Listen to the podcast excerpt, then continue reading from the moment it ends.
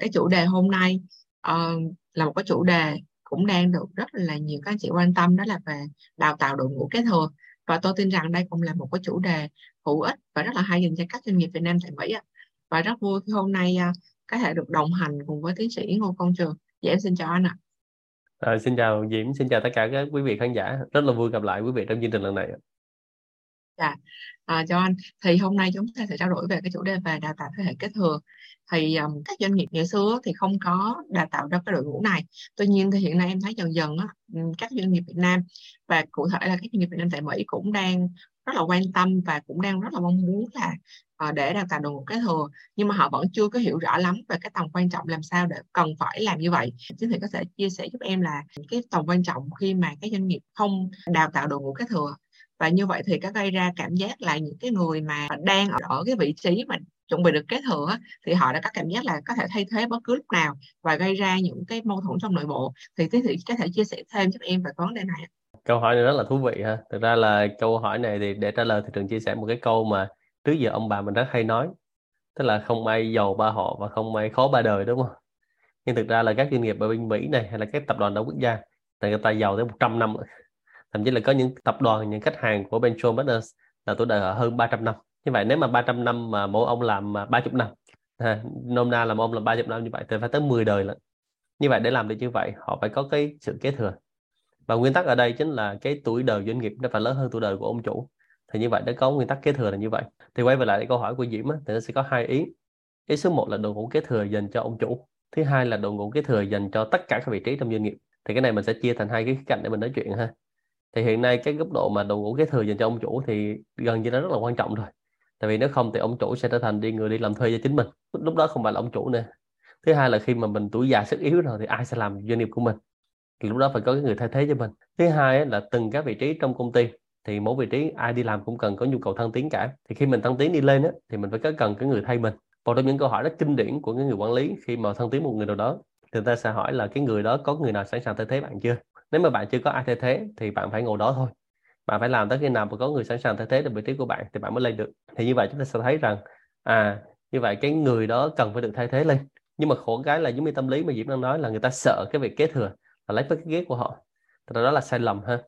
Thành ra mình sẽ hiểu rằng là trong cái việc quản trị nhân sự hay quản trị hiệu quả công việc, cái việc đánh giá hiệu quả công việc của bạn thông qua thành tích của cái nhân viên của bạn. Ví dụ như là thường mà người ta đánh giá cái hiệu quả của ông trường thông qua là đầu ngủ của ông. Rồi là xem đây là đầu ngủ nhân viên mà ông trường đang làm á làm có làm giỏi không? Thì như vậy cái người quản lý mới là người giỏi. Chứ còn không mà nếu mà mình giỏi, mình tự nói mình giỏi thì nó dễ rồi. Mà mình xem thế là những người làm với mình á, sau này người ta có thể thăng tiến được không? Người ta có thể làm những vị trí cao hơn được không? Thì nếu mà mình có được những người đó chứng tỏ là mình là cái người quản lý giỏi thì tương tự như vậy đây là cái việc liên tục trong doanh nghiệp. Thì có một câu rất là vui là là tre già mang mọc đúng không?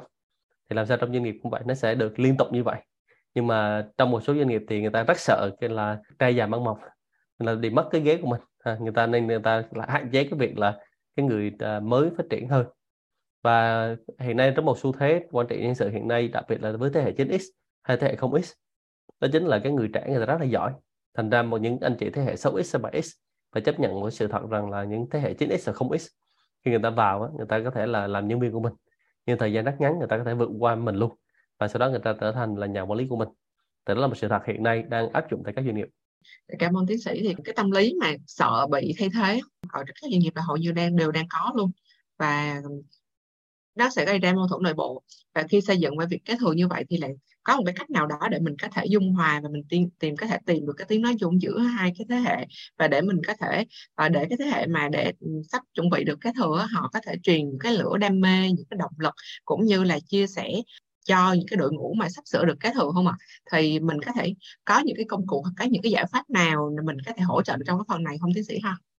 Thực ra nó chỉ rất là đơn giản thôi. Nó quay về là hai cái yếu tố căn bản. Yếu tố đầu tiên là yếu tố về văn hóa doanh nghiệp. Thì văn hóa doanh nghiệp thì trong đó nó có cái mô hình hoạt động của doanh nghiệp. Thì có những cái mô hình người ta rất là sẵn sàng hỗ trợ, hướng dẫn người bên dưới. Mà nếu mà người bên dưới thành công thì người bên trên mới thành công. Thứ hai là những cái văn hóa trong những công ty người ta sẵn sàng giúp đỡ lẫn nhau. Thì đó là thuộc về cái cơ chế công ty rồi nên khi mà bạn vào một công ty như vậy thì chắc chắn là bạn sẽ làm giống vậy thôi cái thứ hai là mình phải quay lại coi là cái người mà chuẩn bị bị kế thừa và cái người được kế thừa hai người này thì cái lợi ích nó là gì và cái mục tiêu nó là gì? Như vậy mình hướng về mục tiêu chung và lợi ích chung thì tại sao chúng ta không hỗ trợ lẫn nhau đúng không? À, ví dụ như là cái người A người ta sẽ được người B kế thừa và người A sau đây người, người B kế thừa thì người A sẽ được thăng tiến được một nấc nữa sẽ đi kế thừa tiếp tục người ở trên. Thì tại sao mình không làm việc đó cho nó liên tục như vậy đúng không? Và câu hỏi tiếp theo là như vậy kế thừa luôn ông CEO rồi ông CEO đi làm gì? Đúng không? Thì câu chuyện tiếp theo là ông CEO sẽ đi mở các doanh nghiệp khác. Và lúc đó doanh nghiệp đã lớn ra, mở rộng ra thì lúc đó CEO sẽ làm nhiều việc khác nhau. Chứ CEO đâu có ba đầu sáu tay đâu mà làm được nhiều doanh nghiệp. Thì như vậy chúng ta sẽ hiểu về mục đích chung và cái lợi ích chung như vậy. Thì chúng ta sẽ thấy là cái việc kế thừa này rất là hiển nhiên. Và tất cả mọi người cùng phải hỗ trợ cho nó dạ hay quá các anh chị mình có thể hiểu thêm về cái phần uh, để xây dựng cái đội ngũ kế thừa này để mình có thể xây dựng một cái đội ngũ cho mình rất là hiệu quả ha. Thì theo em biết thì tiến sĩ cũng đang làm những người để đào tạo huấn luyện cho những cái đội ngũ về next, net gen vậy thì uh, tiến sĩ có thể uh, có một cái lời khuyên nào đó cho các doanh nghiệp để có thể lựa chọn được cái người kế nhiệm một cách hiệu quả không ạ? Thực ra lời khuyên thì nó nhiều lắm tại vì uh, khi mà để kèm cặp với những người next gen là những người lãnh đạo thế hệ kế tiếp á nó không hề dễ dàng và nó cần rất nhiều thời gian. Thì à, cái này chỉ có một số lời khuyên cơ bản thôi. Thứ nhất là các anh lãnh đạo đời đầu được gọi là F1 F0 thế hệ cha, thế hệ chú thì phải tin vào thế hệ trẻ. Có nhiều người không tin thế hệ trẻ làm giỏi hơn. Là đó là cái sai lầm đầu tiên. Cái thứ hai là nhiều người bắt thế hệ trẻ vẫn phải học lại những gì như thế hệ đầu đang làm. Phải ngồi nghe những câu chuyện là thời xưa là cha chú khổ lắm, ăn sắn như thế này, khó khăn ra sao, chiến đấu như thế này thế kia. Thì thực ra tụi trẻ nó không có hiểu đâu và nó cũng không chấp nhận được những cái việc đó. Và nghe xong cũng không hình dung được là xưa ăn sáng như thế nào. Trong khi bây giờ là đang là dư sữa uống rồi còn không uống nữa. Thành ra đừng bắt lại những cái bạn trẻ học lại những câu chuyện mà thời xưa. Người ta có một thế hệ, nó có một cái khác. Và thứ ba, mình phải có một cái sự kế thừa liên tục trong cái công việc. Tức là người trẻ ở đây được hiểu là khi kế thừa trong công việc, đặc biệt là những con của ông chủ. Là rất nhiều doanh nghiệp Việt Nam đặc thù là con ông chủ, xong mình về cho họ kế thừa doanh nghiệp của mình. Sau đó là destroy, tức là phá hủy luôn doanh nghiệp đó. Thì cô ông chủ chưa chắc sẽ là ông chủ được không? Thành ra mình sẽ thấy là cô ông chủ và một số người khác là một trong những yếu tố tiềm năng để thành cái người thay thế thôi. Và nếu mà con mình mà không phù hợp thì mình phải mạnh dạn thay thế một bằng một cái người khác. Chứ không là người ta sẽ vào phá sản cái, cái gia sản đó đó. Còn nếu mà cái người đó được đào tạo một cách nó bài bản đi học một cách nó bài bản làm từ vị trí từ dưới lên trên thì không có cớ gì mà người ta không làm đó nếu người đó có thêm đam mê nữa. Thích công việc của ba mẹ mình làm đúng không? Thích cái sự thừa kế mình đang làm. Thì đó là lựa chọn những cái người kế thừa cho cái cái gia sản đó rồi bên cạnh đó thì nó có nhiều cái khác nhau lắm. Ví dụ như là mình phải có những cái chương trình đào tạo rất bài bản.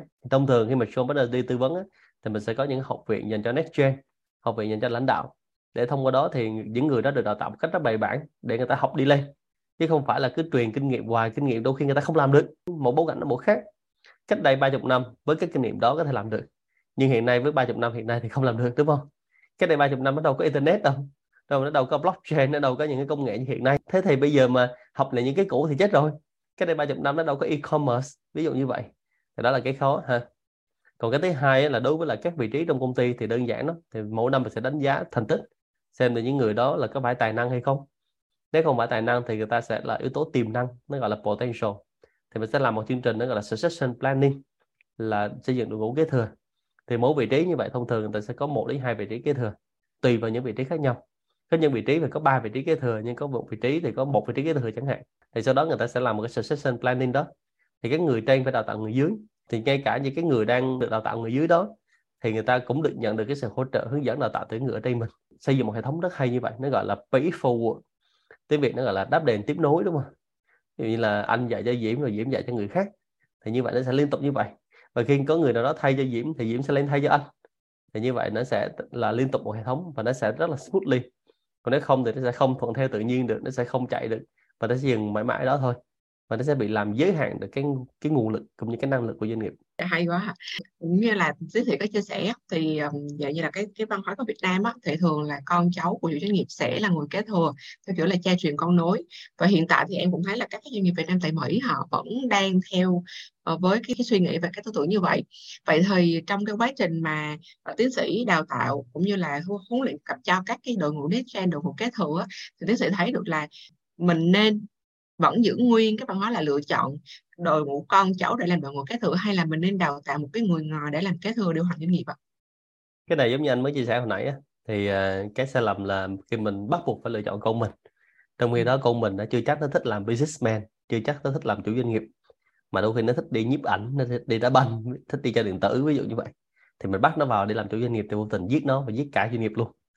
Thì ở đây á, là lời khuyên dành cho các ông chủ và những người cô ông chủ cũng vậy à, con cháu ông chủ thì bây giờ mình phải hết sức cẩn thận xem thử là thứ nhất người đó có phù hợp hay không. Ví dụ mình để ra ba đứa con trong một ngôi nhà nhưng mà đôi khi mỗi đứa một tính. Đứa thì thích làm marketing đứa thích làm sản xuất đứa thì thích đi chụp hình. Thì không thể nào đứa thích làm bác sĩ chẳng hạn thì không thể nào bắt tất cả thứ làm chủ doanh nghiệp được vì CEO và chủ doanh nghiệp đó là một cái nghề. Nhưng mà không phải ai cũng thể làm được đâu. Mà cũng không phải đứa nào nó cũng chịu được áp lực.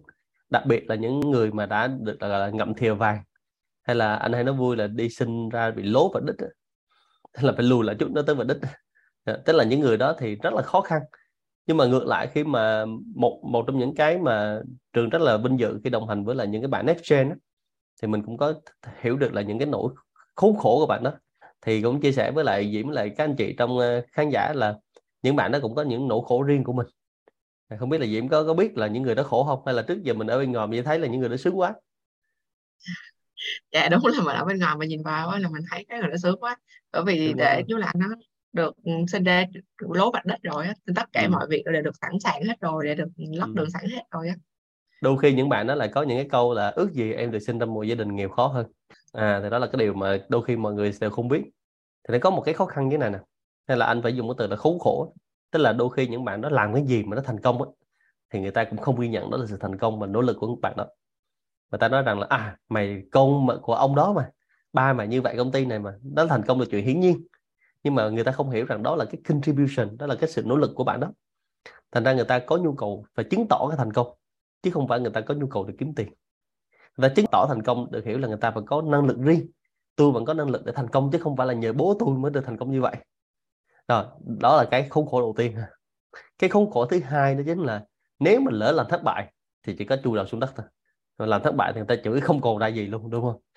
Bố mày là vậy công ty nó vậy rồi mà mày làm còn thất bại không gì mà làm không? Thì những người đó, người ta ở trong trạng thái không được phép thất bại. Mà một cái nguy hiểm của một cái người next gen là những người trẻ mà không được phép thất bại, thì người ta sẽ không dám thử những cái điều mới. Thứ hai là người ta cũng không có những bài học gì mới. Đó lý do vì sao người ta gọi là fail fast, learn fast, là thất bại nhanh, học hỏi nhanh và học thông qua trải nghiệm. Và phải cho người ta té, người ta mới đau, người ta mới làm được chứ thành ra đó là những cái khó khăn những cái khốn khổ của những bạn next gen mà cô cháu của ông chủ chứ không phải là sướng lắm đâu. Thành ra có nhiều người á, trong tài sản của họ mình đã từng làm việc với những người để có cả trăm triệu đô la cả trăm triệu đô la trong người thậm chí là muốn đi cưới vợ là ba cho 50 triệu đô đi cưới vợ. Nhưng mà người ta mỗi lần mà đi làm một cái vị đó được cái doanh thu có 2 triệu Việt Nam đồng ở khoảng 100 đô la thôi. Thì cái ánh mắt người ta rất là vui sáng rỡ luôn. Tại vì cái 100 đô la đó là tiền người ta làm ra còn cái 50 triệu đô hay 100 triệu đô là ai tặng cho mình? Người ta không ấp phê. Thì chính những cái thành tựu đó những cái achievement đó khiến cho họ cảm thấy tự hào hơn.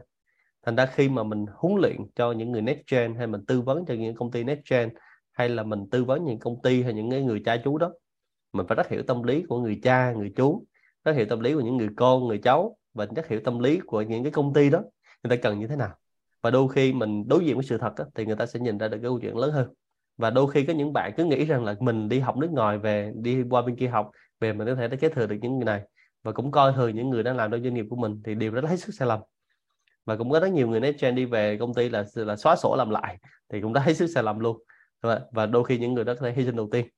Thì như vậy quay về lại thì cách trong câu chuyện này nó có rất nhiều cái cái câu chuyện hay những cái bối cảnh mà có thể chia sẻ với lại diễn với lại cộng đồng. Nhưng mà tùy vào từng trường hợp cụ thể thì có thể nói sâu hơn. Nhưng mà nhìn chung thì mình sẽ có những cái cái chia sẻ về cơ bản về những cái nỗi khó khăn hay những cái mà chúng ta cần phải lưu ý trong quá trình làm next gen. Chứ nếu mà là người trong cục cũng không sướng như vậy đâu, cũng nhiều người khổ lắm. Dạ vâng lại cảm ơn tiến sĩ đã chia sẻ về cái insight mà mọi người ở bên ngoài nhìn vào á, mọi người đều không thấy rõ được.